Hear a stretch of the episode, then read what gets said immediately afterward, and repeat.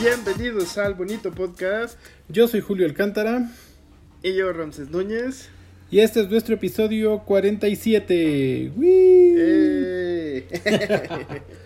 bueno, nada más, este tiene que ser más como... Uh, como más spooky. Exacto.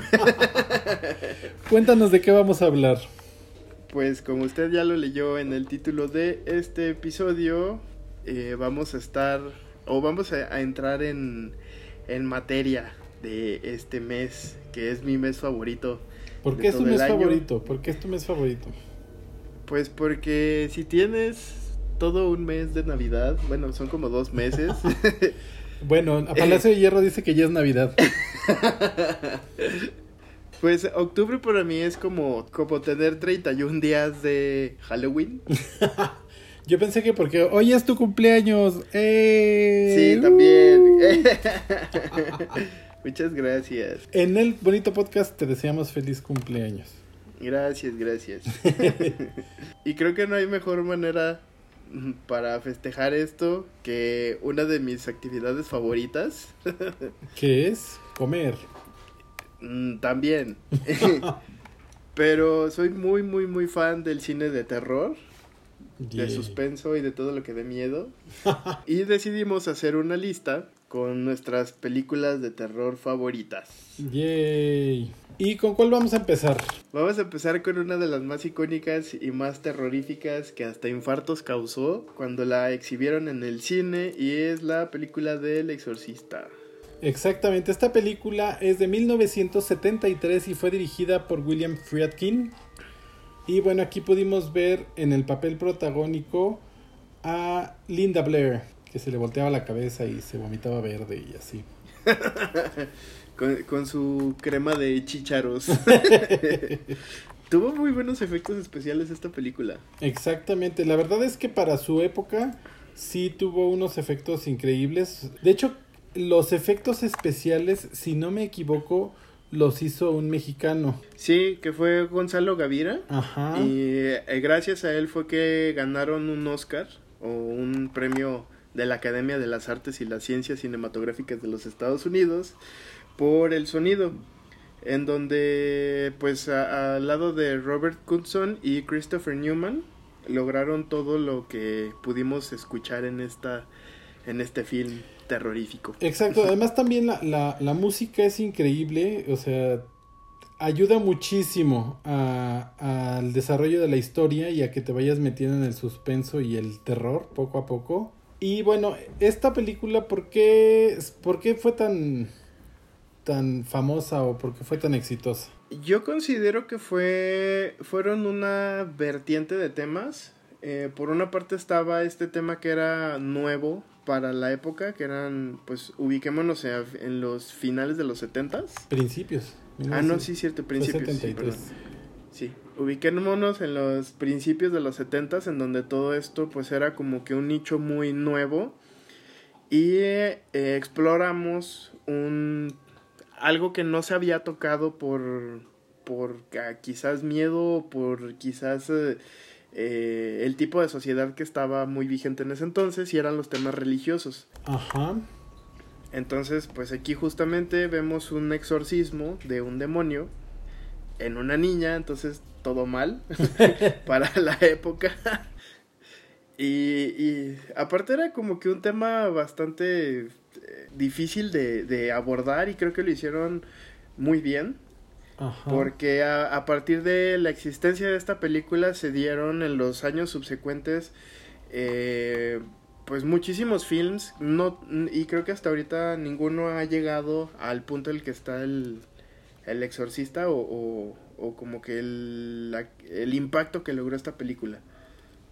Exacto, y bueno, creo que además de todo, este, había historias como truculentas detrás de, del rodaje donde decían que pasaron cosas paranormales y, que...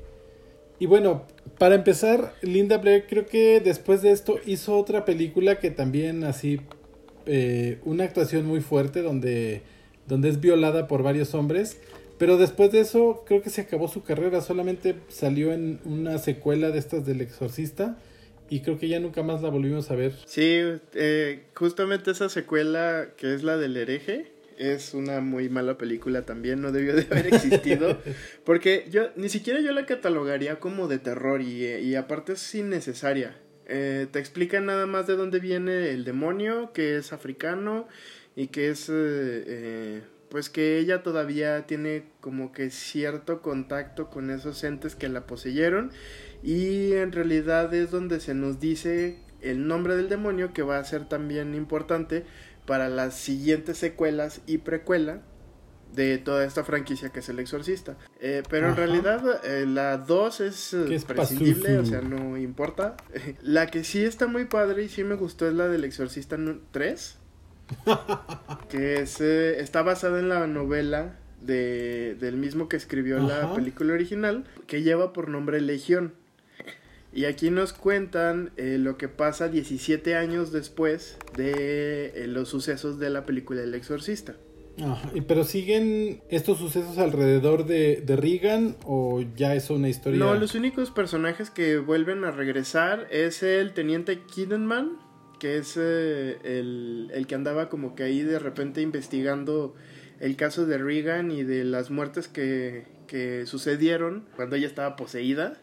Y vemos que se vuelve a reencontrar con el padre Carras, que pues nos dan a entender que la primera se muere pero pues resulta que no. Él sobrevive y, y lo internan en un manicomio. Fíjate que yo siempre pensé que sí se había muerto. Pues es que es como que la idea que te dejan, pero en, en esta secuela, que es Legión, eh, pues te das cuenta que no, porque si recuerdan, al final de la película se queda como poseído y él trata de acabar con su vida para liberar a, Reagan del demonio.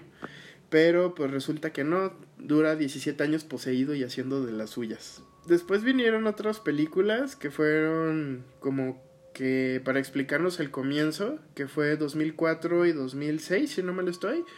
Ajá. En donde nos cuentan un poco del padre Merrin cuando era joven y de cómo es, son sus primeros encuentros con Pazuzu. Es un poco lo que vimos en la película 2, pero desarrollado en dos películas y con una mejor trama y estoy diciendo mejor haciendo comillas enormes porque las últimas dos películas de eh, precuelas del exorcista son horribles. Muy bien, ahora esta película también eh, creó un género dentro del, del, cine de terror, un subgénero, que son todas estas películas de posesiones demoníacas como el, el caso este de Emily Rose, este, por ahí hay otras, ¿no? Actividad paranormal, este donde hay como posesiones demoníacas. Pues prácticamente todas las películas que, que tengan que ver con posesiones. De hecho, en Netflix hay como unas 7, 8 películas con este tema. Eh, todas eh, traen elementos de, de esta película que es El Exorcista. Entonces, para mí es como que la película más importante que se pudo haber hecho del género de terror. Sobre todo porque fue pionera, porque está demasiado bien hecha, la historia es muy buena y gracias a ella tenemos muchas películas malas que ver de terror.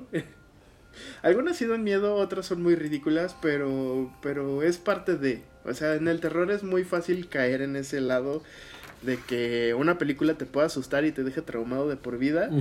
Y por otro lado, que sea una muy buena película, pero por tan mala que fue. Y ahora también hay una serie en Netflix, ¿no? De, El Exorcista. O, bueno, no sé si es de Netflix, pero... No, es de Prime Video, que es, sale Poncho Herrera. Es una muy buena serie. La verdad es que lo hicieron bastante bien. Lástima que se acabó en la segunda temporada. Deberías de verla porque sí, la historia está muy buena. Retoma un poco de los eventos de la película 3 y de la película 1 y los traen al presente. Entonces Está demasiado bien construida, está tiene muchísimas referencias. Si ustedes vieron todas las películas del exorcista, le aseguro que las va a disfrutar. Muy bien, vamos a pasar a la siguiente película de nuestro no muy pequeño listado, que se trata del Conjuro del año 2013 y fue dirigida por James Wan, protagonizada por Vera Farmiga y Patrick Wilson, donde ellos encarnan al una pareja de parapsicólogos que eran Lorraine y Ed Warren. Que sí existieron en la vida real. Sí, pero fueron todo un fraude Y si tiene dudas, vaya y dése una vuelta al podcast de leyendas legendarias en donde hablan de ellos y va a ver. Pero bueno, esta película recaudó 318 millones de dólares, así que pues no fue un fraude. Pues no. Eh, de hecho, las películas creo que fueron como que lo mejor que pudieron haber eh, hecho ellos. Es lo único que les agradezco que hayan sido responsables de que existiera este cine de terror moderno, eh, bien hecho, entre comillas, aunque yo no soy fan de la película del conjuro, me gusta porque me entretiene y todos los, eh, los sustos estos repentinos que tiene están padres la primera vez, pero ya después es como ya te sabes dónde van a, a salir los... de dónde van a salir los espíritus y todo esto, pues como que pierde un poco de seriedad. Pues a mí la verdad es que a mí sí me... Yo no soy muy fan de las películas de terror, debo aclararlo. Esta sí logró sacarme algunos sustos, sobre todo cuando salen las manitas atrás. Sí. Qué horror. Y bueno, esta, esta historia supuestamente es una historia que pasó en la vida real. En el año de 1979, eh, una pareja de, que son Roger y Carolyn Perron eh, son, eh, tienen una granja donde una de sus hijas empieza a manifestar este, signos de posesión también. Y pues bueno, llegan los Warren para salvar el día. O sea, la historia creo que es buena. Sí, eso sí se lo concedo. Eh, lo que no me gusta es que de repente eh, recurren a cosas muy simples como para asustarte. Eso es como que lo que a mí no me gustó. Ajá. Sí, que sale el, el fantasma de la oscuridad de repente, ¿no? Cosas por el estilo. Sí, o sea, para mí una película de terror buena es eh, justamente la que te, una vez que se acaba, te deja así como que con el escalofrío en la piel así horrible. Y, y que en realidad tu cerebro es el que está pensando qué fue lo que pasó. Exacto. Y no, por ejemplo, que te ponen ahí al monstruo, que te ponen al fantasma o que te ponen al ente eh, o lo que sea que te va a asustar. Entonces, si yo veo eso, ya para mí es como que muy probable que no vaya a recordar, o, más bien es muy probable que no vaya a, hacer clic con la película de tal manera. Entonces, sí se me hizo un poco lenta, pero es, es buena película. Vamos a dejarla hasta ahí. ah, bueno, además, creo que un elemento muy importante de esta película es el, eh, la mamá de la niña que está poseída, que es Caroline Perron y la actriz es una de mis actrices favoritas que a lo mejor no es tan conocida, pero hace unas películas increíbles y es Lily Taylor. Mm. Entonces por ahí échanle un ojo a sus películas. Es muy buena actriz. Entonces creo que eso ayudó también para, para mejorar esta historia. La selección de la mamá. Porque creo que a final de cuentas es la que se lleva la película. Sí, además que creo que Vera Farmiga es una muy buena actriz. Eh, de hecho, yo soy muy fan de ella y amé lo que hizo en la serie de Bates Motel, que de hecho vamos a hablar de ella más adelante. Eh, me parece una, una, una actriz increíble y, y, sabe... Es muy buena. Y, también su hermana, que eh, ha sido también parte del cast de American Horror Story y también ha participado en la franquicia del, del Conjuro. Creo que fue una de las peores decisiones que pudieron tomar. Eh, la hermana es muy buena actriz, pero es tan idéntica que todo el mundo esperaba que fuera la historia de, de Lorraine Warren cuando era joven. Sí. Y no tenía nada que ver, ¿no? Entonces, eh, que fue en la película de la monja. Ajá. Que es también parte de este universo del conjuro que se está construyendo. Se relaciona con la segunda parte del conjuro. Sí, en donde vemos a todo este, eh, a todo este universo crecer y creo que entre la 1 y la 2 dieron pauta al nacimiento de muchas otras películas y de la extensión de esta franquicia que es El Conjuro.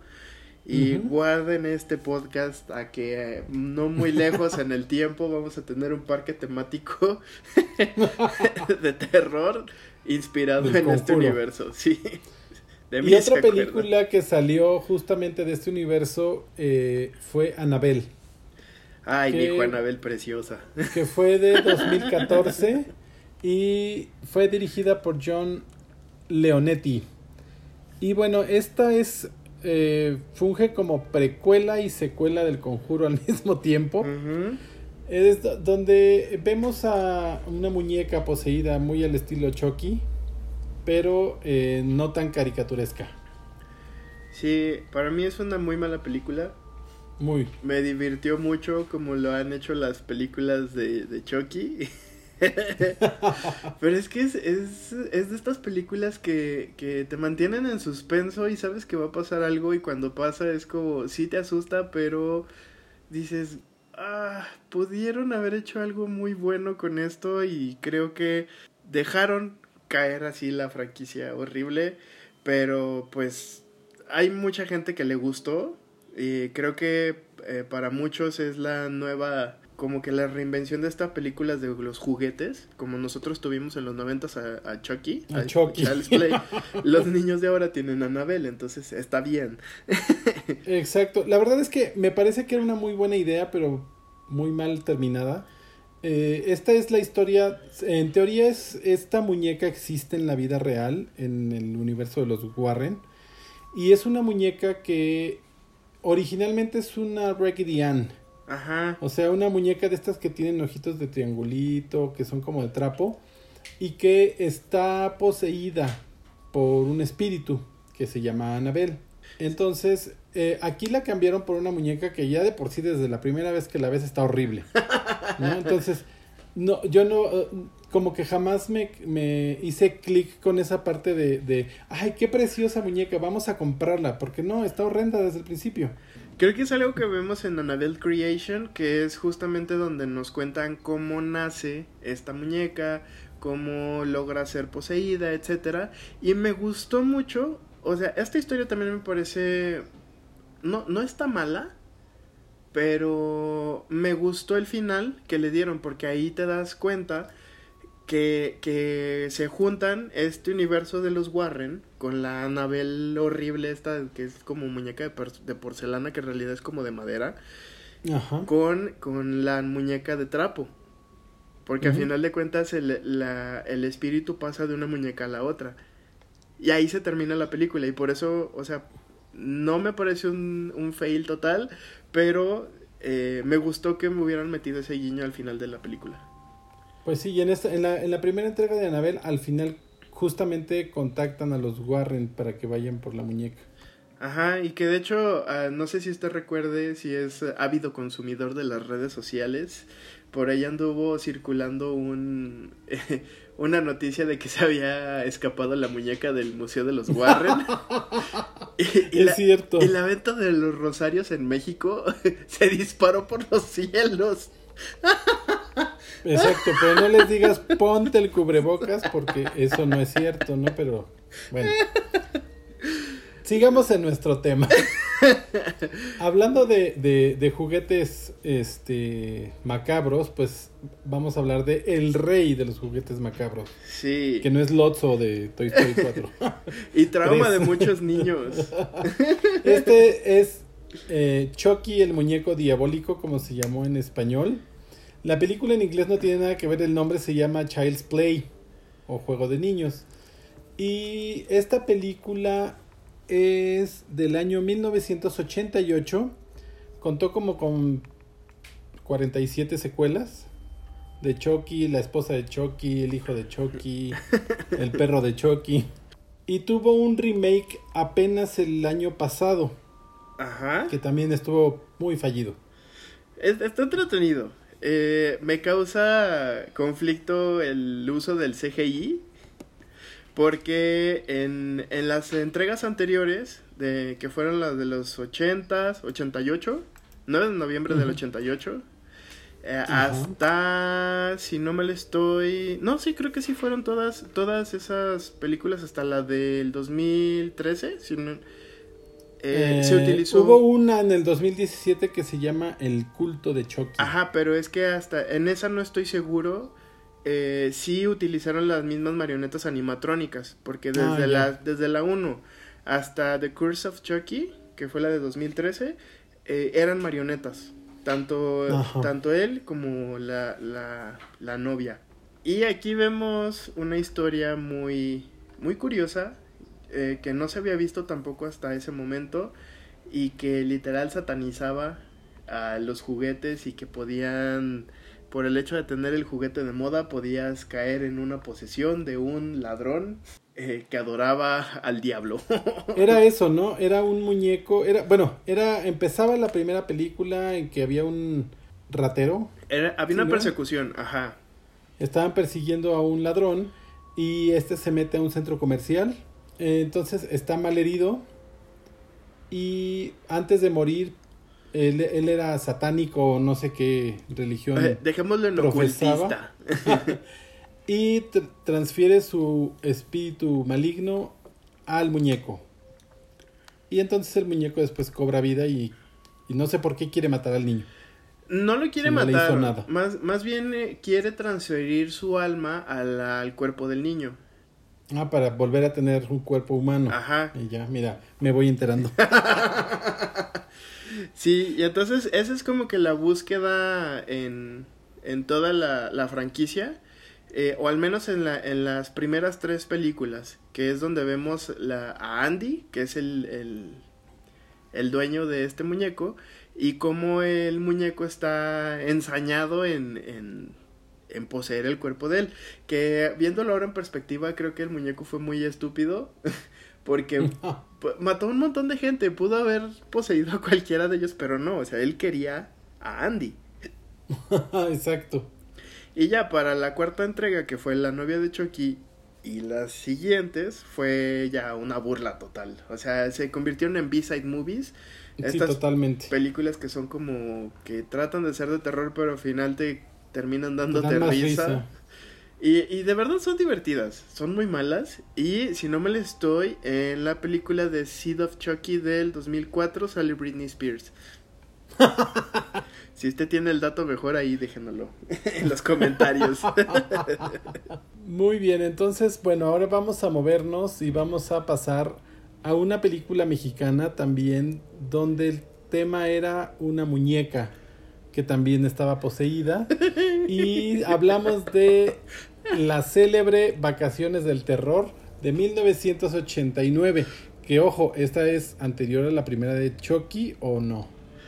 No, ¿verdad? No, es un año de 1988. Sí, fue un año después. Entonces sí le copiaron a Chucky.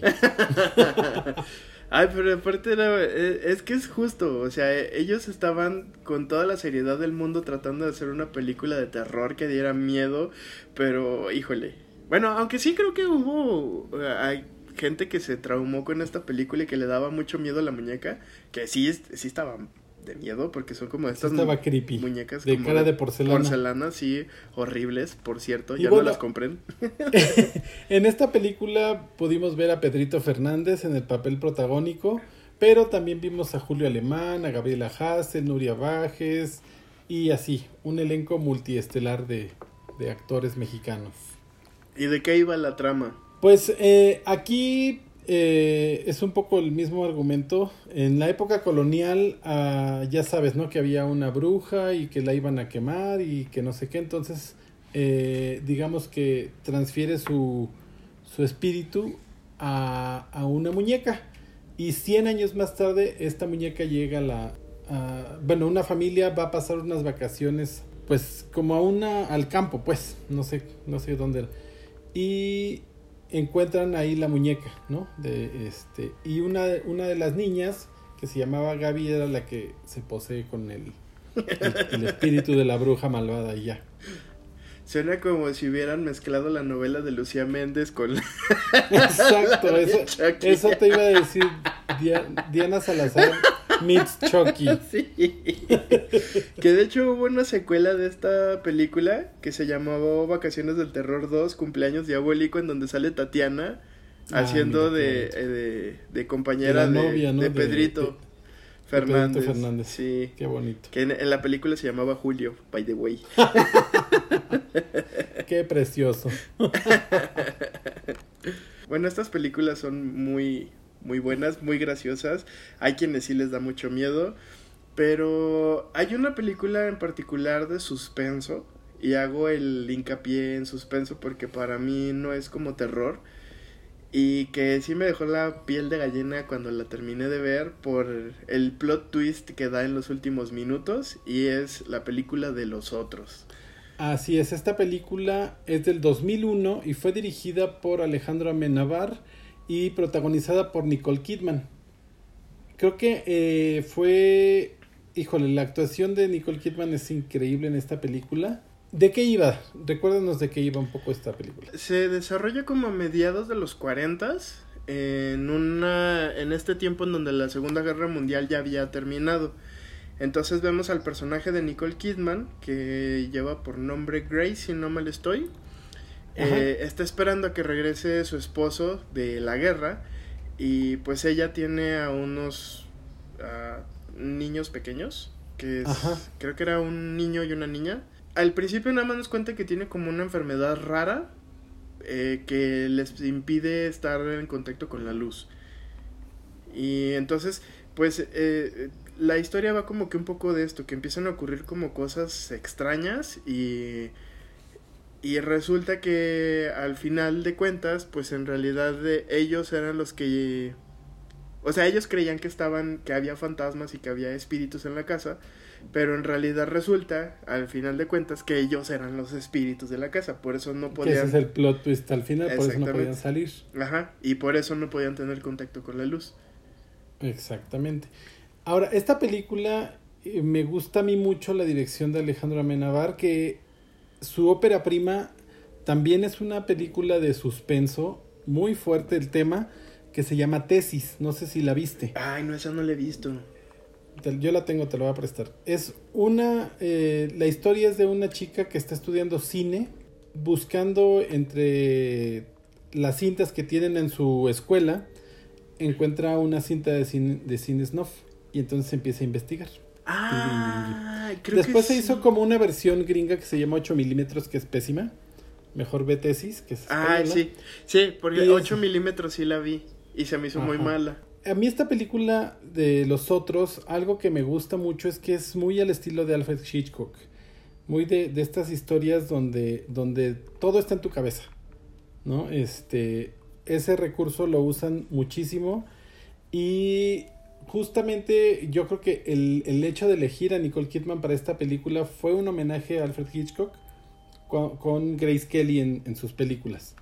¿No? Una rubia que, que, era, era bellísima y más estando asustada. Exacto. Y de hecho, e, es, o sea, como lo dijiste, el personaje que, que interpreta a Nicole Kidman es, es espectacular. De por sí ella es, su simple presencia es wow en la película sí es así como que de, necesito ver más de esto. Exactamente. Y bueno, y siguiendo con el, el, cine español, no sé si es terror o más bien es suspenso. Hay otra película que es muy buena que se llama El Orfanato. y es del año 2007. ¿sí? Esta película la dirigió Juan Antonio Bayona y el productor es Guillermo del Toro. Sí, me gustó mucho esta película, sobre todo porque eh, pues hay, hay, como que mucho misterio y mucho, a pesar de que ves como que al fantasma y todo lo que está sucediendo, como que nunca te queda claro qué es lo que está sucediendo hasta los últimos minutos de la película y es de estas que te mantienen al borde del asiento. Exacto, muy al estilo como del sexto sentido. Sí. Que todo, todo el tiempo la trama te va llevando, te va llevando hasta un punto en el que descubres que lo que tú todo lo que habías conjeturado no es cierto. tiene, tiene algo, algo cambia de repente y entonces te das cuenta de cuál es la realidad. Ese tipo de películas a mí me fascina. El terror así de, de Chucky y eso no tanto. Ajá, es, este, este es justamente el tipo de películas de terror que a mí me gustan. Justo por eso, o sea, porque la historia es interesante, tienen un plot twist que de verdad por más teorías que hagas nunca vas a dar con él hasta el final y que dices, wow, o sea, qué, qué buen susto me di, qué buena historia, qué buen, qué, qué bien contada está y aparte visualmente es muy bonita. Exacto, y bueno, la, la verdad es que el final además es súper triste, súper, súper triste cuando te das cuenta de lo que pasó. No, no hay que contarla para aquellos que no la hayan visto, que la vean. Pero sí, yo al final lloré mucho con esta película. Sí, y además eh, trata un tema que es, eh, creo yo, muy fuerte incluso para estos tiempos, que porque pues eh, nos habla de un niño que es adoptado y que es portador de VIH, entonces pues es, es algo que pues, era 2007 y, y ahorita estamos en 2020 y todavía siguen siendo temas súper fuertes. Exacto. Y hablando de este tipo de películas y de protagonizadas también por niños y con estos plot twists tan, tan buenos, otra película que también es de Guillermo del Toro, eh, que me gusta mucho es El Espinazo del Diablo. Ah, qué bonita película también. Al final sí es creepy, pero me gusta también. Es una tragedia muy bien contada, con unos tintes ahí lúgubres que, que me parecen espectaculares. Cómo, cómo abordaron todo. El fantasma que sale es wow. O sea, además, esta, tiene, esta película tiene un, un toque que me gusta mucho, pese a que tiene toda la mano de Guillermo del Toro, la, la producción es del deseo, o sea, la producción es Almodóvar. Ajá. ¿no? Y, y para, para ejemplo, pues tenemos a Marisa Paredes como la, la, la señora protagonista de la película, que es una de mis actrices favoritas también del mundo. Yo sé que tengo muchas, pero es increíble. Amo a Marisa Paredes, Uma Rojo en Todo sobre mi madre.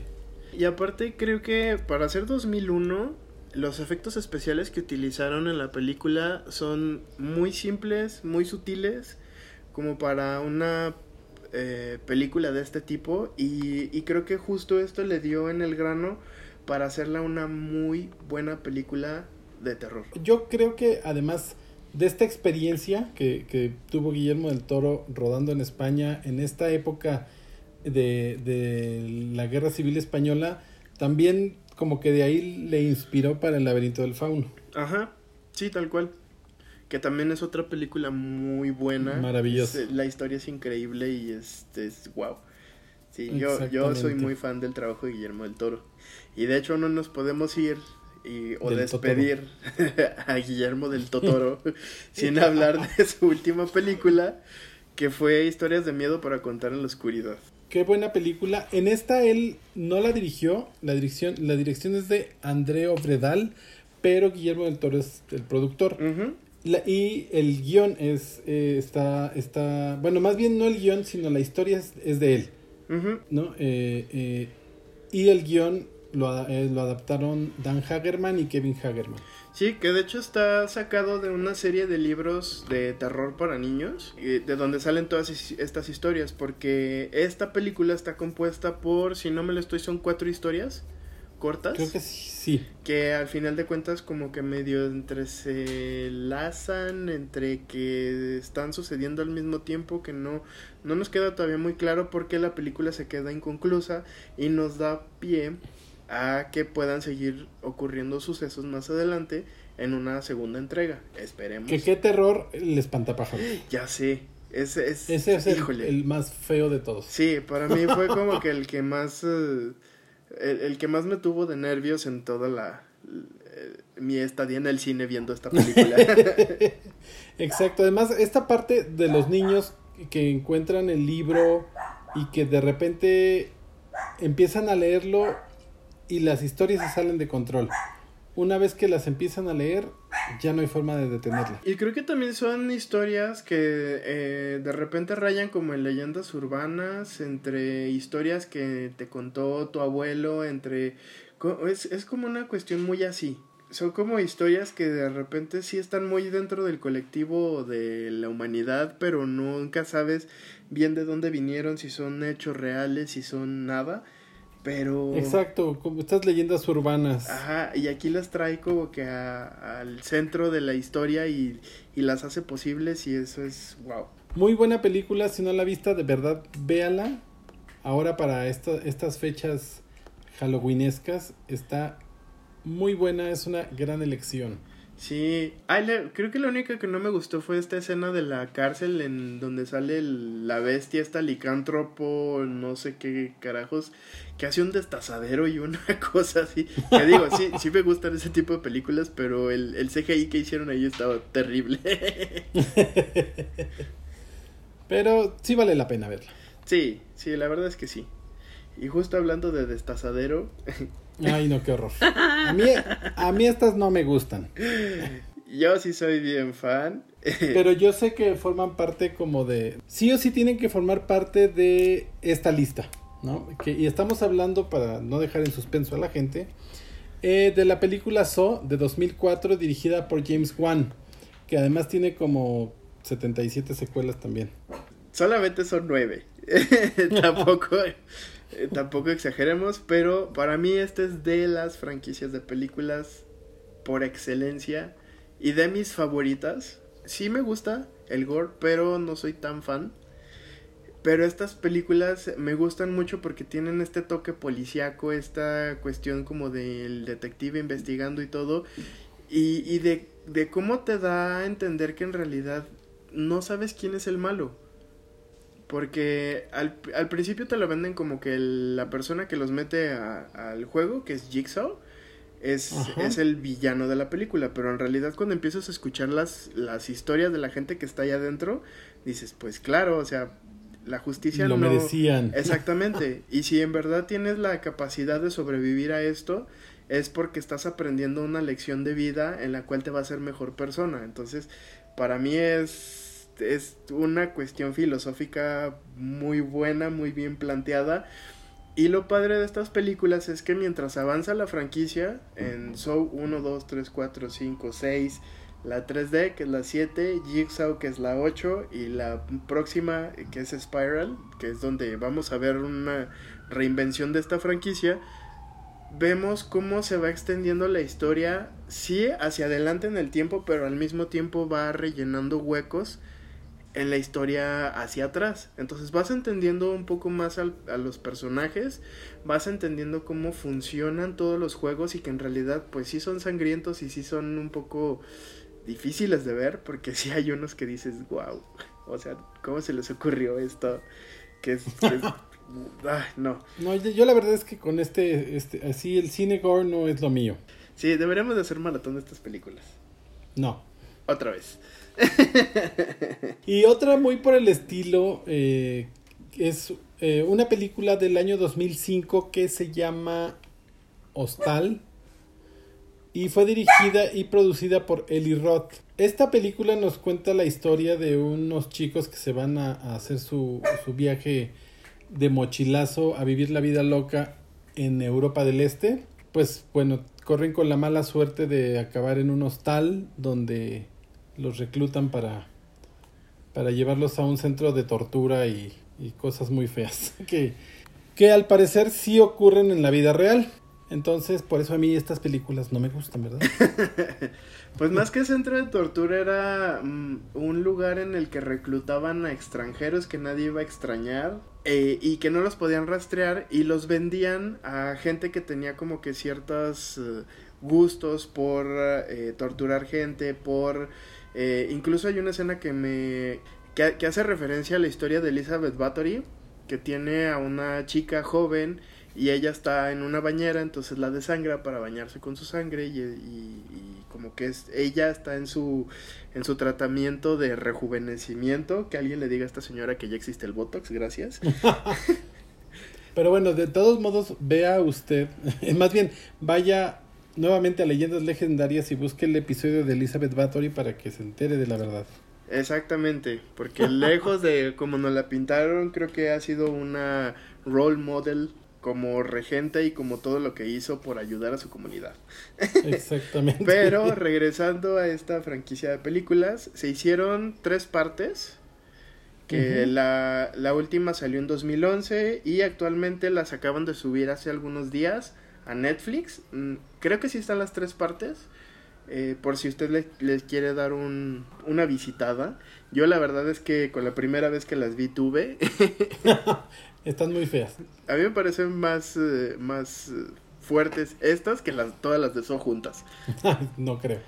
Y bueno, aquí cabe resaltar que el, el guion original fue desarrollado por Quentin Tarantino.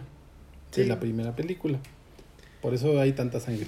Tiene, tiene la cantidad, los litros necesarios de sangre para una película de Tarantino. Exactamente. Y bueno, pasemos ahora a otra franquicia que eh, si bien sí hay mucho destripadero es un poco más leve. Y estoy hablando de Destino Final, que la primera película, si no me equivoco, fue del año 2000. Eh, y hasta la fecha van cinco entregas. Bueno, yo creo que ya le pararon porque una, la 2 es del 2003, la 3 es de 2006, la 4 es de 2009 y la 5 es de 2011. Y bueno, aquí nos cuentan la historia. Todas empiezan con un accidente que siempre, la verdad es que es lo mejor de la película. En especial la 2. Sí. El accidente de carretera de la 2 está increíble. Posteriormente eh, resulta que alguien estaba soñando ese accidente, eh, hace un relajo y evita que él y sus amigos vayan al accidente, pero la muerte regresa para seguirlos, porque estaba en su destino que tenían que morir. Y entonces poco a poco los va matando de las formas más complicadas que la muerte se le pudieron ocurrir, pero los va matando a todos. Creo que justo lo que dices para mí y lo único que rescato de estas cinco entregas es eh, son las escenas, las primeras escenas donde ocurren los accidentes, porque son están armadas brutalmente. O sea, es una una muy buena escena de un accidente. Y creo que las películas de acción deberían de aprender cómo hacer estas escenas con lo que hicieron en Destino Final. No soy tan fan de cómo la muerte encuentra a cada uno de los que se lograron zafar la primera vez, porque de verdad mueren de las maneras más ridículas y más, más, complicadas que se le pudieron haber ocurrido. Entonces es, no sé, es como una situación muy circunstancial. El primer protagonista de estas películas es eh, un actor que creo que ya, no sé si siga haciendo algo, que se llama Devon Sawa pero como dato curioso, él fue el actor que dio vida a Casper en la película de 1995. Órale. Hablando de cosas de Halloween. Ahora vamos a otra franquicia, que esta sí también tiene, no sé, 80 partes. Y se trata de Viernes 13. Ay, ahora sí vamos con los clásicos y mis meros moles. Esta película de Viernes 13 fue de 1980 y fue dirigida por Sean Cunningham y nos contaba la historia de un, pues, supongo que era como un loco maniático asesino serial que había tenido una infancia muy complicada. Había matado a su mamá y entonces después regresa para, para acabar con todos los campistas. Sí, es, creo que el, una visita al campo cristal es eh, imprescindible en estos días de octubre. Y sí, justamente acabas de dar todo el plot de Viernes 13, en donde vemos una, eh, pues a un personaje que justo hasta la fecha me sigo preguntando cómo carajos sigue regresando. Porque hasta ahorita, si no mal estoy, no se nos ha explicado cómo es que él se convierte en el zombie y sigue regresando. Él, eh, él se llama Jason Burgess, porque además su nombre está escrito en la historia del cine de terror. Y bueno, yo recuerdo solamente eso, ¿no? Que, que, tenía una mamá como muy castrosa. Sí, era, eh, es que aparte él tenía, eh, no sé si era como que estaba dentro del espectro autista. El tema es que, bueno, era en aquel entonces las enfermedades de este tipo estaban o los padecimientos de este tipo estaban muy estaban muy satanizados. Ajá, y eh. entonces, bueno, todo esto era, era campo de cultivo para que se volviera un psicópata asesino serial. Y la cosa es que Jason, eh, por un descuido de los encargados del campamento, se ahoga en el lago. pues un año después es cuando empiezan los asesinatos. Exactamente, entonces eh, pues aquí pasan un montón de cosas, te digo, nunca nos logran explicar cómo es que es posible y creo que también aquí radica un tanto la magia de esta franquicia. Cada, en cada entrega, eh, o al menos yo estoy así como que con la esperanza de que me, me expliquen cómo es que regresa cada vez que lo matan, porque le han disparado, le han eh, clavado cuchillos, le han dado con un hacha, le han dado con motosierras, le, cantidad de objetos que usted se puede imaginar y el sujeto no muere. Digamos que los 80 en, el, en cuanto a cine de terror estuvo marcado por Jason, por Freddy, eh, Freddy Krueger y por Mike Myers. Sí. Entonces, ahora, ¿qué te parece si hablamos justamente de Mike Myers? Con su película Halloween de 1978, una de las más espantosas que vi durante mi infancia. y de verdad que me daba mucho miedo eh, Mike Myers. También me daba miedo Jason, pero ya creo que pensándolo más, eh, es más probable que me salga Mike Myers en la vida real que Jason. Es que más bien lo de Jason era una cuestión muy de verano. O sea, muy de campamentos, que creo que aquí en México no tenemos tanto la cultura, salvo los estados más del norte, que sí es un poco más común que te vayas así al campo unos días de campamento, este, sí, muy, es una cosa muy gringa. En cambio, lo que sucede en Halloween, pues es un, una persona con un trastorno mental que se escapa de un manicomio y va a matar a su familia y este, se lleva en el camino. todo el que se le atraviesa. Exactamente, entonces es, es, como que más plausible que pase algo así aquí que lo otro, que es, que es todavía un poco más complicado. Exacto, y esta película Halloween es de 1978, no sé si ya lo había dicho. Fue dirigida por John Carpenter. Buenísimo. la, la cuestión con esta película es que es de súper bajo presupuesto y es una de las mejores películas de terror que se han hecho en la historia. Además creo que eh, Jamie Lee Curtis también fue la super elección de protagonista, porque además no necesito que la rescataran. sí, es una muy buena Final Girl y, creo que es también un role model eh, en el cine que, me, a mí me parece un personaje increíble. Y, y cómo les queda... Es la Ellen Ripley del terror. Sí, tal cual. Porque ella, por más veces que regrese este sujeto, ella va a estar preparada para combatirlo y, y, de hecho en las últimas entregas ya ves como ni siquiera le da miedo, así como que, ay, ya se escapó otra vez, permítame, deje voy por mi hacha y mi escopeta y ahorita solucionamos esto. Es como esta mamá de que, ¿y si lo encuentro yo, qué te hago? esta película tuvo siete secuelas. Ajá.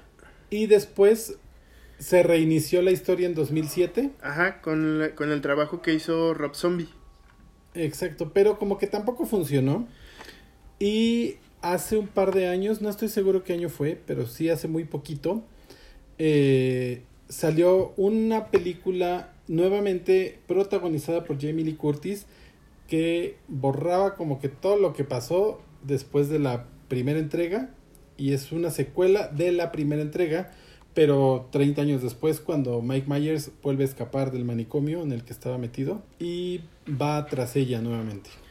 Sí, y justo esta reescritura o, o más bien como reboot y no de todo lo que sucedió en el universo de Halloween es que esta franquicia estaba pensada para contar historias de terror que es, eh, por ejemplo, si vemos Halloween 1 y Halloween 2 que tienen como una secuencia, pero en el caso de Halloween 3, que es Season of the Witch, es una historia completamente distinta y no tiene nada que ver con Mike Myers, no tiene nada que ver con todos estos sucesos.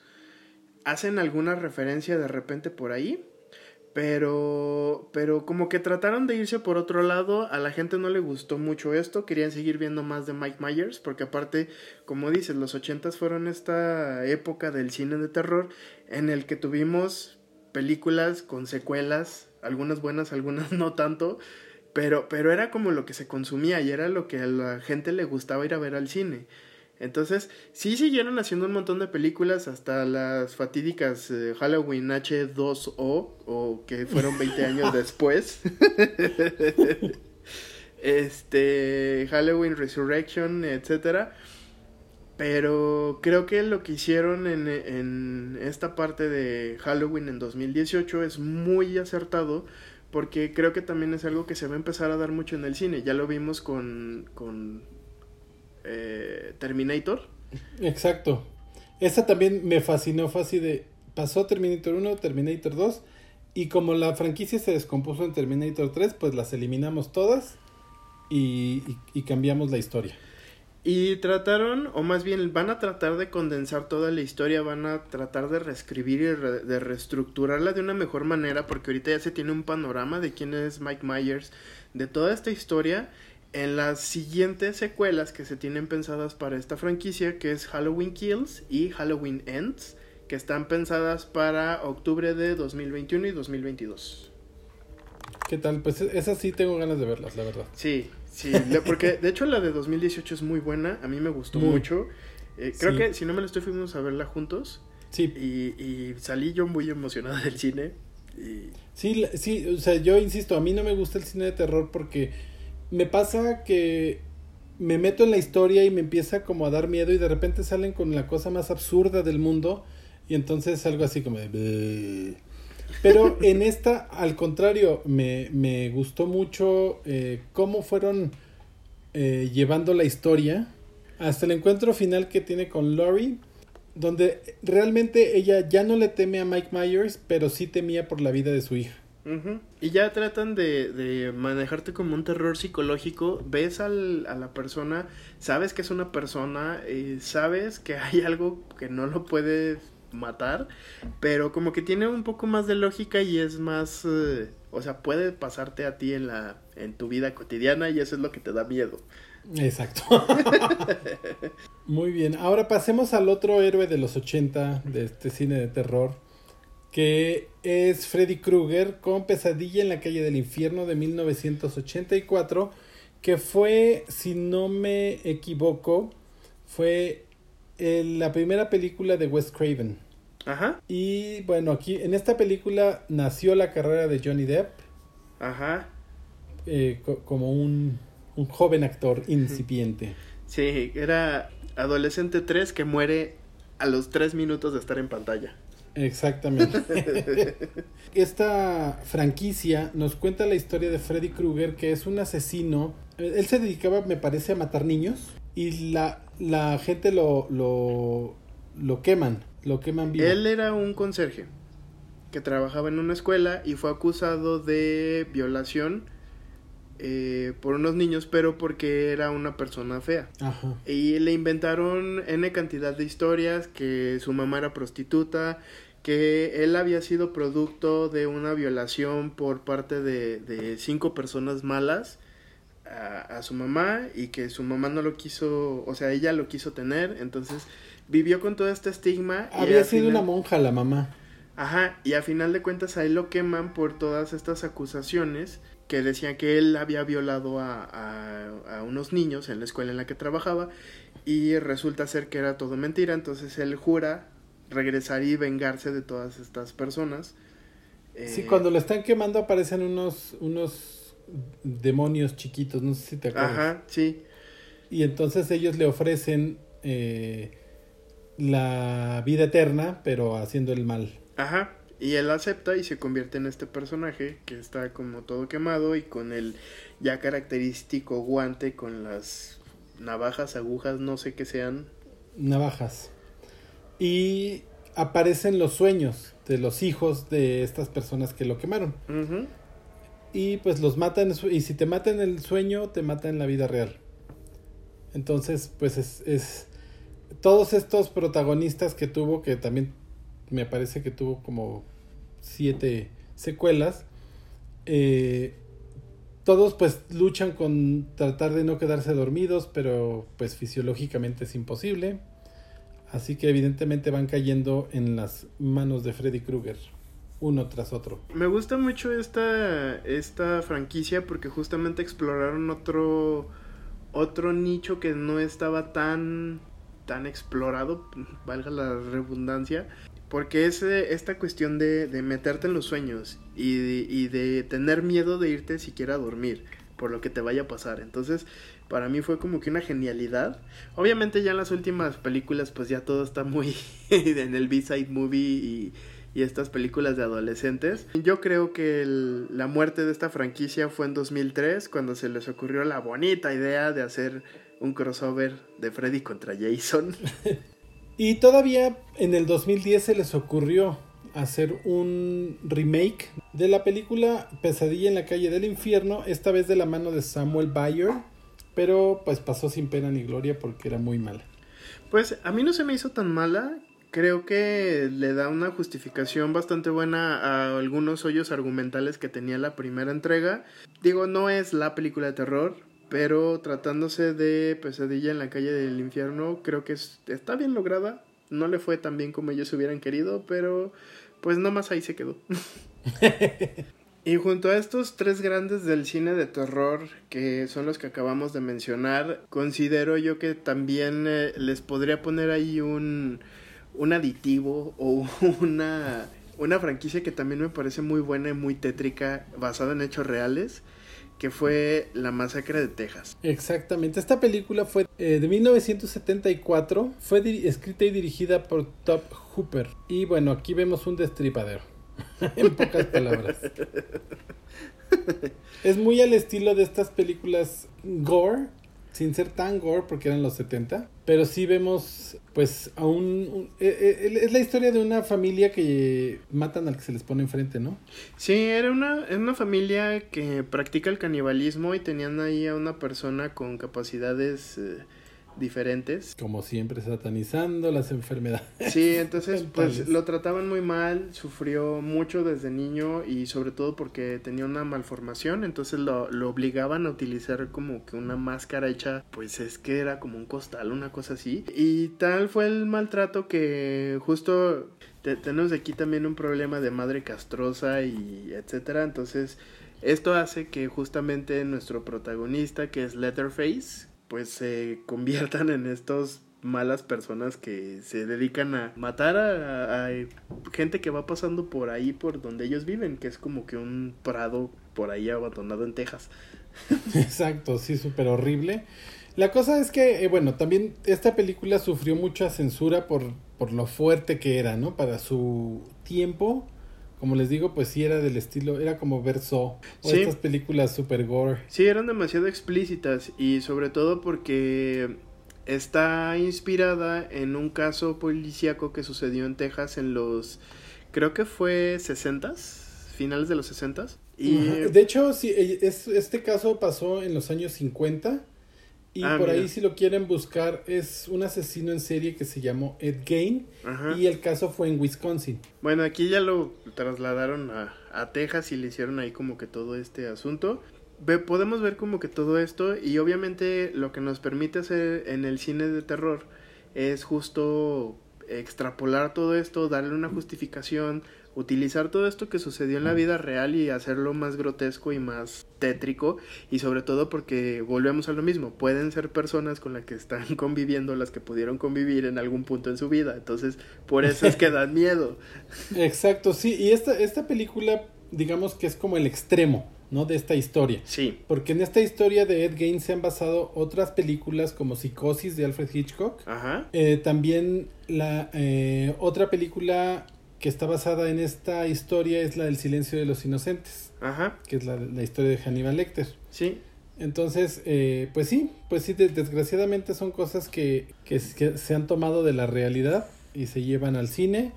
A veces se le sube el volumen para, como en esta, ¿no? Que todo el tiempo es un destripadero y, y sacan la, la, la sierra eléctrica y parte a la gente a la mitad. Sí, y creo, si no mal estoy, creo que también en Leyendas Legendarias hay un episodio eh, del caso real de este, de donde basaron la masacre en Texas. Eh, eh, vamos a hacer mucha referencia, como ven, a Leyendas Legendarias. Ay, ¿sabes qué? Otra, otra de las películas que también me parece pionera, porque, bueno, en el caso de la masacre de Texas, es fue pionera como que en los slasher y en la, este tipo de, de, de caníbales en, en el cine de terror hay otra película que también fue pionera en, su formato, que fue La Bruja de Blair, que es ah, en estos falsos documentales. Justo esto es lo que te iba a decir. Esta película es excelente si la viste en su momento, en el cine. ¿Por qué? Porque la campaña que traía, además era una época donde, donde el Internet no era tan como es ahora. Ya existía, sí, pero no, no todo el mundo tenía acceso, no era tan fácil buscar las cosas. Entonces te hacían, te hacían eh, darte, más bien te hacían creer que esta película era un documental que había pasado en la vida real y que habían encontrado por ahí escondidas las latas y por primera vez las iban a exhibir en, en el cine. Entonces ya con eso tú ibas como pensando que ibas a ver cosas que sí pasaron en la vida real. ¿no? Este, el terror psicológico era muy fuerte. Yo recuerdo la, la, la vi el día del estreno. Entonces, pues nadie de los que estábamos en el cine sabíamos que esta película en realidad pues era una película que nos hicieron creer que era cierto. Entonces fue muy exitosa en su momento, eh, pero ya, una vez que pasó esta fantasía, pues, pues ya como que perdió ese punch que tenía, ¿no? De, de, de hacerte creer que era una película Mateo. Y bueno, después tuvo una secuela que fue muy mala y después tuvo una precuela que también fue mala. Y como que ya después se quedó hasta ahí, ¿no? Ya no, no sé si vaya a haber algún reboot pronto o algo por el estilo. Hace un par de años tuvo un reboot, ¿no? Si no mal estoy. ¿En serio? Sí, creo que de hecho también esa película está en Netflix, que tengo ganas de verla porque, ay, la primera película de la bruja de Blair a mí no me tocó verla en el cine. La vi ya mucho tiempo después cuando ya obviamente ya tenías un el acceso a la información más fácil, entonces pues sabías, podías saber que que todo era falso y se perdió esa magia de la cual comentabas hace un momento. Pero, y, y la que sí tuve la mala fortuna de ver fue la segunda parte, que es muy mala. Exacto, muy, malísima. O sea, puedes ver los cables de la bruja y cómo la balancean de un lado a otro de la bodega. es, es horrible. Entonces, creo que tiene potencial. Eh, me gusta mucho como leyenda urbana y creo yo que eso es de aquí nacieron muchas películas muy buenas que tenemos ahorita. Justamente una de esas películas o de esas franquicias de películas es Actividad Paranormal. Ajá. Que a mí tampoco me encantaron estas películas, pero... Eh, la primera es muy buena y está hecha mm. con tres pesos. Sí, eso sí, pero la verdad es que, eh, no sé, algo tiene que no me guste. Pero sí, sí recuerdo que la gente gritaba mucho en el cine.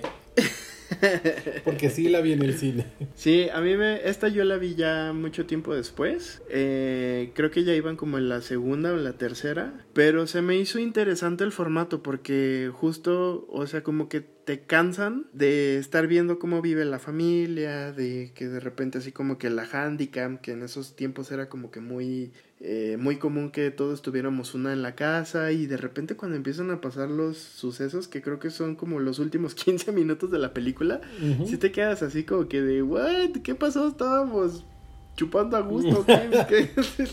Exacto. Esta película es del año 2007. Fue dirigida por Oren Pelly, que no sé qué más ha hecho, pero... Del mismo, él mismo ha hecho el guion, hizo la fotografía, hizo el montaje. y, también tuvo un acierto muy grande que de hecho algunas de las películas de terror eh, como que ambientadas en este tipo de formato eh, empezaron a recurrir mucho, que agarró a, a actores que no tenían como tanta fama. En realidad te ponía a dudar de que, ok, pues, pues es que no se ve que sea un actor o sea, se ve que es una familia real y todo. Y, llega un momento en el que de verdad te la compras, que estás viendo las, pues, las cintas de la casa. Después intentaron así como que tratar de crecer la historia y crecer la franquicia. Y siento que yo que cada una de las películas que vinieron después de la 1 ha sido más mala que la anterior, al punto en el que ahora nos explican de física cuántica y no sé cuántas cosas. Que, que, está también padre porque ahí nos dan una teoría de cómo pueden funcionar los fantasmas, pero aún así como que ya pierden ese encanto que tenía la 1. Exacto, y esta tuvo cinco, bueno, fueron cinco películas en total, que fue Actividad Paranormal 2, luego fue, salió Actividad Paranormal 0, luego, que es una precuela. Luego el 3 y luego 4 y terminó con eh, los marcados. Exacto. Los, que ya es así, ni, ni, ni me molesté ni irla a ver. La, y la historia concluye en la última entrega que fue de Los Marcados. Ay, perdón, que fue la Dimensión Fantasma, que es justo donde nos explican toda esta cuestión de la física cuántica y no sé cuánto. Entonces, eh, hasta creo que tuvo versiones eh, china y japonesa, este formato. De lo más antiguo. Creo que les. pero creo que son. Era una muy buena idea, muy bien ejecutada. Pero no, se hubiera quedado con la uno, con la dos tal vez, que es lo que nos cuentan la, la historia de la hermana. Lo que estaba sucediendo al mismo tiempo que la uno. Pero, híjole, ya después se volvió todo un relajo. Se salió de control. Ahora te voy a hablar de una de mis películas favoritas que no es tanto de terror, debo aceptarlo, pero eh, se trata de The Craft o Jóvenes Brujas de 1996, que fue dirigida por Andrew Fleming.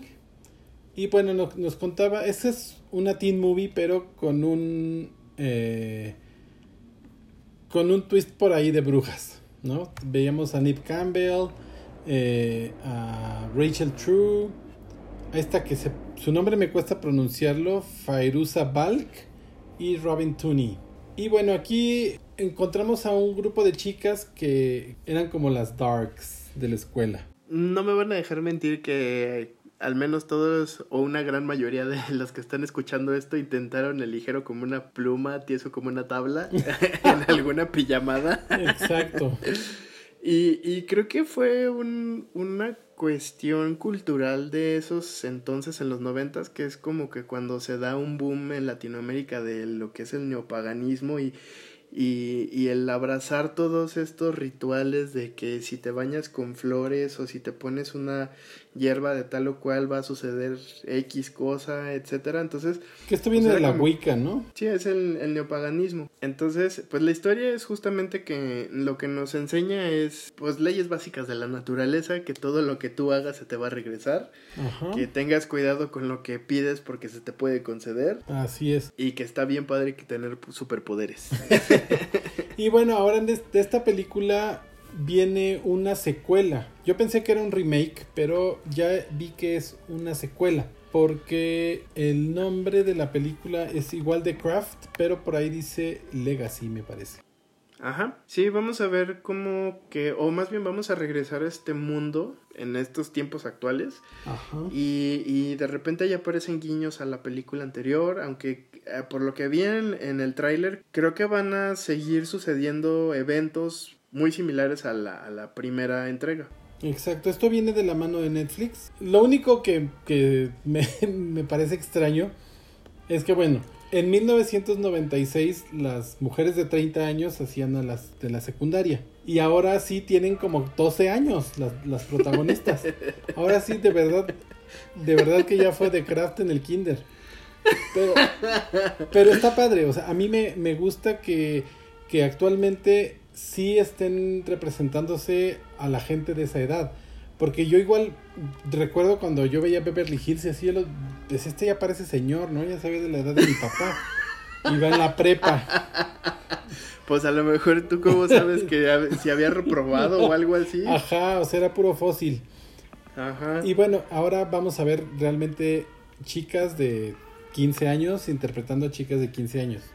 Eso me gusta. Y lejos de, quejarse porque si es una secuela, que porque si están haciendo o no están haciendo y que si la se hubiera quedado con la primera película, véanlo más bien como una oportunidad o una ventana que se abre para estas nuevas generaciones que no conocen esta película, que es muy buena, es muy entretenida y trae mensajes, creo yo, muy importantes y que nos hacen falta a, a la juventud de ahora. Ajá. Este, que, que se den el, la chance de entrar a este mundo y que sepan que hay una película de hace 20, 30 años y que vayan a visitarla, porque, porque los chicos no nada más se quedan con, con lo que les damos, o sea, ellos se ponen a investigar y seguramente mucha gente va a ir a ver la película original, que es The Craft, y, y, eso es lo que yo rescato de estos remakes o de estos reboots o de repente segundas partes no necesarias para algunos creo yo que aquí es donde son importantes. Pues justo también es lo que está pasando ahorita con el, remake de Las Brujas. Yo veo gente de mi edad que se está quejando que porque, porque Anne Hathaway jamás va a llegarle a los talones a Angelica Houston. Y yo lo que digo es, pues, esta película ya no está hecha para ti. Esta película fue para ti cuando tenías 11 años, que salió en los 90 con Angelica Houston. Ahora ya esta es para unas nuevas, una nueva generación. Tú ya no eres el target de esta película. Entonces, pues lleva a tus sobrinos, a tus hijos a verla y que se diviertan. Sí, y después de que salgan del cine o que después de que la vean en su, en su plataforma de streaming favorita, no sé cómo vaya a suceder todo esto todavía, llévense ahora sí con esa, eh, con esas ganas que se quedaron de más eh, invítenlos a visitar la película original que les tocó a ustedes y que es la pues la primera versión que hubo de esta película. O sea, no tienen necesariamente que, que dejar de existir la primera para que exista la segunda. O sea, hay dos versiones, una es para nosotros, la otra no, pero podemos coexistir en las dos. Exactamente. Ahora te voy a platicar de una película mexicana también que me gusta mucho, eh, que es Hasta el viento tiene miedo y es de 1968 Vemos, esta fue dirigida por Carlos Enrique Taboada y vemos en los, en los papeles protagónicos a Marga López y a Maricruz Olivier. ¿Qué tal? Esta película es buenísima, es de, eh, en una escuela de señoritas de los años 60 se aparece por ahí un espectro. Ajá. Y entonces ellas empiezan como a investigar, pero es, pues es una teen movie, pero de los 60, ¿no? Tiene unas frases maravillosas. En esta película también sale Norma Lazareno como Kitty, que es mi personaje favorito de esta, de esta película. Y tiene unas frases increíbles así como de Kitty, no seas descarada. No sé, de verdad, véanla, se van a reír muchísimo con cómo, cómo hablaban. Pero la película como tal es un buen thriller. No, es, no llega al terror, pero sí es un thriller donde ellas tienen que resolver cuál es el misterio que hay en, la escuela, ¿no? Y que de hecho en 2007 tuvo un... Desafortunado remake. Sí, eh, protagonizado por Marty Gareda y Dani Perea. Como todo. bueno, no les quedó tan mal, pero lo pudieron haber hecho mejor. Eso sí, lo tengo por seguro que lo pudieron haber hecho mejor. Quién sabe qué haya sucedido ahí. A lo mejor fue la dirección, a lo mejor fue la actuación, a lo mejor fue la adaptación. No lo sabremos nunca porque pues no estamos inmiscuidos en ese mundo. Pero bueno. Pues vea las dos versiones y usted elija cuál le gusta más. Sí, o sea, mismo tema que acabamos de abordar con The Craft, o sea, si le gustó la nueva, vaya y visite la vieja, y si usted es más de la vieja escuela, pues, pues acérquese a la nueva, a ver en qué se parece y en qué no, y coméntenlo. Exacto, y ahora llegando, ahora sí que a los clásicos del terror, una de mis películas favoritas que es Psicosis de esta película es de 1960. Ajá. Y fue protagonizada por Anthony Perkins y Betta Miles. Y pues esta película, híjole, que no es bueno de esta película, la verdad. Eh, no sé si ya lo dije, pero fue dirigida por Alfred Hitchcock. Es una joya. Exacto. Toca el tema justamente este que es muy recurrente en las películas de asesinos seriales y es que es una mamá muy dominante, ahora sí que convierte a sus hijos en, en asesinos seriales. Pero además aquí, si nunca la han visto, de verdad los invito a ver primero esta versión, la de Alfred Hitchcock, que es una joya. Es eh, la película, pues es en blanco y negro porque es de 1960. La mejor escena de todas es donde sale Janet Leigh, que era la estrella de las películas de ese momento y muere en su primera escena. primera y única escena. Bueno, no, sí tuvo un poco de desarrollo antes cuando se lleva el dinero del, del inmueble que vendió y todo esto. O sea, sí te explican un poquito más, pero como que ya está el personaje establecido y como que te empiezas a encariñar con él y. La Game of Thrones, aquí nació. Exactamente, y entonces su hermana es la que se vuelve la protagonista de la película. Y de verdad, no les digo más. Primero vean esta y después vean la serie. Ay, Bates Motel. Bates Motel. Buenísimo, donde volvemos a ver a Vera Farmiga como la mamá de Norman, que es wow. Es, son unos personajazos los que se avientan, es, le hacen total justicia al trabajo de Hitchcock y al, a la novela de Robert Bloch, que es el escritor de esta historia. Y después, bueno, creo que se hizo un, un remake de esta película en... en el 98. Ajá. Muy malo. Pues... pues es que en realidad... Eh, esa está en Netflix, de hecho yo la acabo de ver hace unos días. Eh, no aporta nada a la historia. Eh, porque es literal un, copy-paste mal hecho. color pero es que justamente eso, o sea, traer la historia al color y traerla como que a un mundo más moderno le quita mucho del misticismo y de, la estética a pesar de que es blanco y negro. Que fíjate que justo eso es algo que no me gustó de la serie, que la hayan traído como la época moderna. Siento que hubiera sido mucho mejor que se hubiera mantenido esta, la, la época de los años 60. Sí, porque aparte ahorita con el tipo de producciones que se hacen, o sea, que es de 2013, si no me estoy, ya se podían hacer adaptaciones eh, en el tiempo para hacer la serie. Aunque sí lo hubiera preferido, no me molestó que lo hubieran hecho, pero la, aún así la disfruté mucho. Es muy buena, vale muchísimo la pena. Sí, y de hecho esta también fue una franquicia que yo me acabo de enterar también hace poco que fui a ver la película del 98, que como ya les dije está en Netflix, eh, me di cuenta que hay segunda, tercera y cuarta, cuarta parte. sí. Entonces, y eh, al menos hasta la tercera parte también eh, fueron libros escritos por Robert Plot, en donde nos desarrolla un poco más a Norman.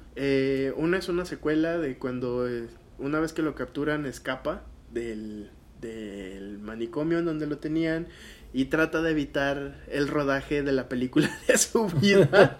Entonces es un poco ridículo lo que sucede. Y en la tercera pasa 10 años después de que Norman muere, eh, convierten la casa y el motel en un lugar eh, turístico y comienzan a ver algunos asesinatos, entonces van y tratan de, de resolver qué es lo que está sucediendo. Después hacen una película en el 87 que llevó por nombre Bates Motel, que es un poco el, plot que vimos en la serie, es como una precuela. Y en la eh, Psycho 4 es el inicio, eh, siguen desarrollando la historia de Norman y de su mamá. Aquí ya los vemos vivos.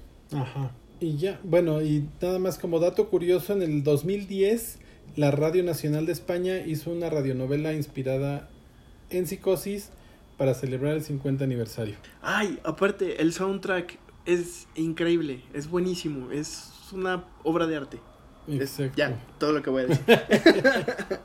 y la casa es un personaje más de la película. Sí, eso sí.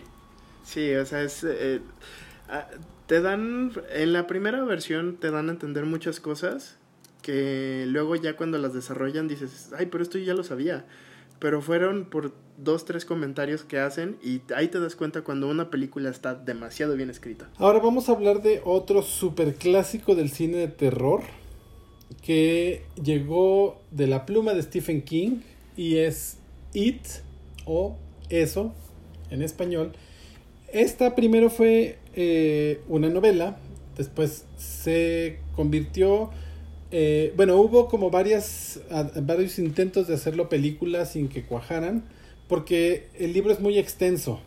Sí, es de los más grandes que tiene. No este había como forma de resumirlo para que quedara en una película. Total que, para no hacer el cuento largo, eh, decidieron hacer una miniserie que constó de, me parece, cuatro episodios. Y después se compiló en un VHS en aquel entonces, que eran dos eh, de cada de dos, partes. Esta película nos cuenta la historia de un grupo de amigos de la infancia que viven en el pueblo de Derry, eh, que empiezan, bueno, hay una un fenómeno paranormal que pasa en este pueblo donde desaparecen niños cada cierto tiempo. Me parece que son cada 23 años. Desaparece el hermano de uno de, de ellos, que es el protagonista, Georgie. Georgie, exacto. Y pues bueno, ellos empiezan a investigar qué pasó porque el hermano mayor siente que fue su responsabilidad que se haya perdido su hermanito. Y pues encuentran que hay un payaso malvado que es el que aparece cada cierto tiempo y se come a los niños. Que es eh, nuestro queridísimo Pennywise. Exactamente. Total que logran vencerlo. No les voy a contar cómo lo logran vencer, pero hacen la promesa de que a los 23 años se van a volver a reunir en caso de que 27 años. Se van a volver a reunir en caso de que vuelva a aparecer. Y pues la segunda parte va de eso, ¿no? Que se reúnen, vuelven a enfrentarse con el payaso. La verdad es que el payaso eso interpretado por Tim Curry es una maravilla. Este, no sé, ¿tú qué piensas? Tú que amas a los payasos, cuéntanos. Eh, sin comentarios. no, la verdad es que esta es una de las películas que más eh, traumas me trajo de niño, porque justamente como lo dijiste, no me agradan estos sujetos. Eh, no es como que sea un miedo tal cual, sino como que me es incómodo a la vista tenerlos ahí. Entonces el hecho de, que sea el villano un payaso, entonces era como, no, no, gracias. ha sido una de las pocas películas que me ha costado ver, porque sí las he visto. Me tuve por muchísimos años muchas pesadillas y justamente terminaron el día en el que vi las, las dos películas, o sea, la parte 1 y la parte 2. En el momento que vi la segunda parte y que vi cómo terminaba la historia, fue como que de, ok, mi alma puede descansar, ya puedo volver a dormir cada vez que venga esta referencia a mi cabeza. Y bueno, como, como es ya una tradición en el cine, se hizo un remake de esta película para el año 2017. Igual se, se dividió en dos partes, estuvo increíble. La verdad es que me gusta mucho este remake me gusta mucho el trabajo que hizo Bill Saxgard, que es el, actor que interpreta al payaso en esta, en esta ocasión. Pues la verdad me pareció increíble. Lo que yo no sabía es que habían hecho varios intentos por hacer un remake de esta película y uno de ellos que no cuajó terminó porque el adaptador, el director que iba a hacer esta película, creó una serie muy parecida que se llama Stranger Things. Así es. Que va de un, grupo de niños, ¿no? Y bueno, eh, esta película es, también me gustó mucho. Eh, en el libro, eh, para los que hayan leído la historia original, hay una parte donde, donde hacen una orgía los protagonistas, como para darse valor para ir a, a, luchar contra el payaso. Pero esto lo han, lo han censurado en ambas versiones de, de película. De ahí en fuera, pues sí hay como sus diferencias pero básicamente respetaron la esencia de, de, la historia de It, a tal grado que inclusive el mismo Stephen King aparece en la segunda parte. Bueno, más bien en, en, la, en la segunda versión de It aparece en una escena. Creo que sí fue una película muy bien lograda. Eh, bueno, una serie de películas muy bien logradas. Eh, híjoles, el hecho de, de, de poder trasladarnos a ese momento en los que son ochentas. La primera, la primera película pasa en primero en los sesentas, primero de hecho en 1960 y la segunda parte es en 1987 y la segunda versión fue en 1980 y la segunda parte es en el 87, en el 2017, perdón. O sea, esta, esta cuestión de que nos lleven en el tiempo, yo siempre tengo un problema porque tengo la mala fortuna de encontrar ciertos errores o cosas que se les van, por ejemplo el vaso de Starbucks en, Game of Thrones o la tabla periódica completa en Stranger Things o la luz trifásica, etcétera. Y, y cuando estaba viendo estas versiones, la verdad es que no se les fue nada. Están muy bien adaptadas. Sí, demasiado bien. Y creo que es uno de los libros más extensos y más tétricos que tiene este señor. Entonces, Exacto sí vale la pena darse una vuelta. Ahora, otra película de, de Stephen King, de, basada en otro de sus libros que me gusta mucho, es Misery. Ay, buenísima también. Exacto. Eh, y aquí, bueno, eh, esta película es de 1990, fue dirigida por Rob Reiner y protagonizada por Kathy Bates y James Caan. Y pues sí está basada en este libro de 1987, escrita por Stephen King. Y nos cuenta la historia de Paul Sheldon, que es un escritor de novelas muy famoso, que de pronto tiene, me parece que tiene un accidente, llega a una cabaña donde se encuentra a, a una fan de su novela y como a ella no le gustó el final, pues lo secuestra y lo tortura para que le diera el final que ella quería. Creo que actualmente la, la sociedad consumidora de contenidos es un tanto Annie Wilkes porque, porque, se la pasan quejándose de absolutamente todo lo que sale, de todo lo que hacen, porque no hacen, porque no les gusta el personaje, porque si es de tal o cual manera y, y justo me gustaría que todos hicieran este ejercicio de que terminando este podcast vayan a ver Misery y después reconozcan todos esos comportamientos tóxicos que, te, que tienen acerca de la industria de creación de contenidos. No está padre. ya hay una historia que les dice que no está padre. Exactamente. Ahora, aquí la diferencia que hay con el libro, la escena que cambia es que en la película hay una escena donde le rompe los tobillos, no sé si te acuerdas. Sí, muy traumante. Ajá. Pues me parece que en el libro le corta los pies. Ay, qué horror. Ajá. Y, lo cauteriza con un soplete. Pero yo supongo que estaba muy fuerte para eso en, el cine de los 90. Sí, y aparte para, para hacerlo en, en cine ha de haber sido muy complicado. Exacto. Y bueno, y todo esto porque Paul Sheldon decidió matar al personaje de Misery en su novela y eso no le gustó a Annie. Así que... ¿Ves? Es lo que te digo. No sea fan tóxico. y disfrute las historias aunque se mueran sus personajes favoritos. Sí, y de hecho Kathy Bates, que es la, la que protagoniza esta señora Annie Wilkes, que pierde la cabeza, también la vemos en American Horror Story y casi todos sus personajes son así de señora loca, entonces... Es que le va muy bien, es muy buena. Sí, es, es muy buena actriz, es genial, o sea, yo la amo en todos los personajes que ha tenido y, sí, perfectamente veo absolutamente todo lo que está sucediendo en, en, en, estos días en Misery. Y mira que ya tiene sus años. Ahora, otra película que nos llegó de la pluma de Stephen King es Cementerio de Mascotas, que, está, que fue dirigida por Mary Lambert en 1989. Y bueno, cuéntanos de qué va. Pues todo el mundo hemos escuchado esa leyenda de que nuestras primarias estaban construidas sobre cementerios.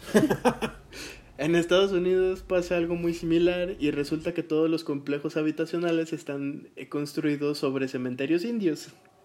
Pero esta historia nos lo pone como un... ¿Y qué tal que si hubiera sido cierto? Entonces una familia llega a una nueva casa que se encuentra como que a la orilla de la, del camino eh, y descubren que hay un cementerio indio muy cerca, entonces tienen una mascota la cual muere arrollada por un coche. ¿Fue el perro o el gato? Eh, es el gato, si no me le estoy. Es que creo que en la película de los 80 fue el, el perro. Ah, sí, cierto, fue el perro. Y en, la, en, el remake fue el gato. Fue el gato, ajá, el gato era del terror. Ay, sí. bueno, el chiste es que entierran a la mascota allá en el cementerio y regresa. Entonces su vecino les dice que tengan cuidado, que porque con esas cosas no se juegan. Eh, spoiler alert, pánico satánico, ya saben. Y la familia tiene una pérdida importante que es el en la película original es el hijo más pequeño y en el remake creo que es la hija Ajá, fue la hija mayor Ajá, entonces son arrollados por un coche y entonces el papá en la desesperación de regresar a su retoño a la vida, pues van y lo ponen ahí, pero pues regresan no siendo ellos. Ajá, regresan como demoníaco. Ajá, entonces es, es una película muy tierna porque ves a un niño como de, ¿qué te gusta? ¿Un año, dos años? Ajá. Ser así como malvadito y así de. con su carita de. Ay, es, una película de terror muy tierna. La historia es muy buena. Me gusta mucho. Alimenta todo este lore de las eh, leyendas urbanas. Y, y que pueden ser posibles. Y volvemos a lo mismo. Es como que algo que puede ser muy posible que te suceda a ti o le suceda al amigo de tu primo, del sobrino, del vecino. Bueno, la, la película original yo me acuerdo cuando la vi me daba mucho miedo, supongo que por este hecho de los de las mascotas, pero ya cuando la volví a ver más grande fue así como de me... Yo todavía hasta la fecha la sigo viendo y recordando muy bonito porque me causa mucha ternura, me gusta mucho la leyenda, me gusta mucho los efectos especiales, las marionetas que utilizan y, y ver cómo está construido todo este universo a partir de una pues de, de una leyenda. Que así como les dije al inicio de, de, de que, que, comenzáramos a platicar de esto pues todo el mundo hemos escuchado esa leyenda de que siempre algo está construido sobre un cementerio. Entonces como que ahí lo hace posible y te dice, ah, ok, puede pasar esto. Así es. Bueno, también lo vimos en Poltergeist, que no lo habíamos mencionado.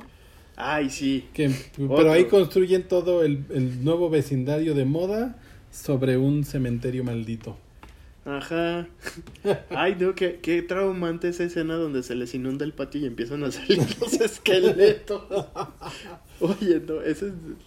Y, y volvemos a lo mismo, ahí tenemos al jodido payaso. Sí, ese, ese payaso sí me causó traumas en la infancia. No, no, no, no, no, Yo juraba que, en algún momento en la noche me iba a salir un payaso debajo de la cama. Me daba terror. Sí, ese, eh, también es una de las películas bastante bien logradas, efectos especiales increíbles, historia muy bien contada. El remake no estuvo mal, pero volvemos a lo mismo, pudo haber estado mejor. Exacto. Creo que la mejor escena justo es la del accidente, cuando tú crees que van a atropellar al bebé y no, la niña lo rescata y ella es la que muere en lugar del, del bebé. Sí, tal cual. Entonces es, ay, no sé. Eh, son buenas películas que deberíamos de visitar. Bueno, yo ya lo estoy haciendo. Ahora, este mes de octubre ya tiene mucha tarea. Ya va tarde, de hecho. Y de hecho, si usted me sigue ya en Twitter, ahí puede ver que estoy haciendo un hilo con todas las películas buenas, malas, horribles. y no necesariamente que den miedo, pero que sean de terror en estos días. Y bueno, para finalizar, ¿cuál es tu elección de película? Para cerrar este bonito episodio. La última película es una película de 2007 que desde la primera vez que la vi en el cine se ganó mi corazón y sobre todo por el protagonista que es un, un pequeñín de nombre Sam. Trick or Treat, que es eh, literal un compilado de leyendas urbanas, eh, de historias muy al estilo como lo que vimos en en la película de Guillermo del Toro de... Cuentos de terror para contar en la oscuridad. Pero de, de cosas que suceden exclusivamente en estas eh, épocas y sobre todo en Halloween. Tiene una estética muy de, de películas de los años 70 donde vemos vampiros, hombres lobos, asesinos, fantasmas. Vemos también ahí que el elemento adolescente inmiscuido en, el, en la trama y son muchas historias muy chiquitas que toman muchos guiños de todas las películas de terror que existían hasta ese momento. Está hecha de una manera muy peculiar. Es una película que no es tan conocida, no hubo secuela, no hay precuelas, no hay nada. Que me hubiera encantado, me hubiera, encantado verlo. Pero sí me dio este personaje que es Sammy, que es, es, es mi adoración. Pudimos ver a Anna Paquin eh, como uno de los personajes de una de las historias, que es esta caperucita roja. Eh, podemos ver también a Steven Wilkins. Eh, ay, hay, hay muchas historias y que son está muy bien hecha. Y el personaje que hicieron, que es el que le da cohesión a toda la película, que es este pequeñín con cabeza de calabaza, es una ternurita. O sea, verlo cortar gargantas con una paleta de caramelo que acababa de morder es la cosa más tierna que se van a encontrar en estas fechas. Pues sí, yo no la he visto, la voy a buscar porque se ve interesante, suena muy, muy bien. Así que voy a estar echándole un ojo en estos días de Halloween. Sí, es, eh, eh, digo, no es la mejor película, pero a mí me trae muy bonitos recuerdos. Es una película que atesoro en mi corazón y de hecho hasta tengo un Funko de Sammy. Porque es, es un personaje muy bonito. y, y, tiene como todo este lore de la época de Halloween que, que pues a lo mejor no es tan de nuestro país, pero este, que es, que es un poco más del país vecino del norte, pero eh, siento yo que es, que es algo que se pudiera adaptar muy fácilmente a lo que tenemos en, en cada uno de los países de Latinoamérica o incluso del mundo, hacer algo muy parecido a esto, que es como un, un compilado de historias, un, una antología de cuentos de, de terror que puedes contar alrededor de una fogata en estos días de octubre. Muy bien, pues vamos a seguir esa recomendación. Y si usted no ha visto ninguna de estas películas, pues ya tiene mucha tarea. ¿Dónde estaba viviendo? Exacto. Yo creo que todos hemos visto por lo menos Chucky. La mitad. El Chukis. Pero bueno, déjenos sus comentarios si, si, si nos faltó alguna película que no, no hayamos mencionado y que sea necesaria, háganosla llegar y les agradeceremos todos sus comentarios. Sí, además de que no olvides seguirnos en todas nuestras redes sociales, que estamos en Facebook como El Bonito Podcast, Twitter e Instagram como Bonito Podcast. Así es, y recuerde que nosotros seguimos grabando en la distancia. Eh, si tiene que salir de su casa, siga todas las recomendaciones para mantenerse saludable y si no tiene que salir, pues quédese en su casita. Y en ambos casos acompáñense del bonito podcast que nos puede encontrar en todos los servicios de streaming como Spotify, Google Podcast, Apple Podcast y, todo, lo que, termine en podcast. Y recuerde que yo soy Julio Alcántara. Y yo soy la gran calabaza. Adiós. Bye.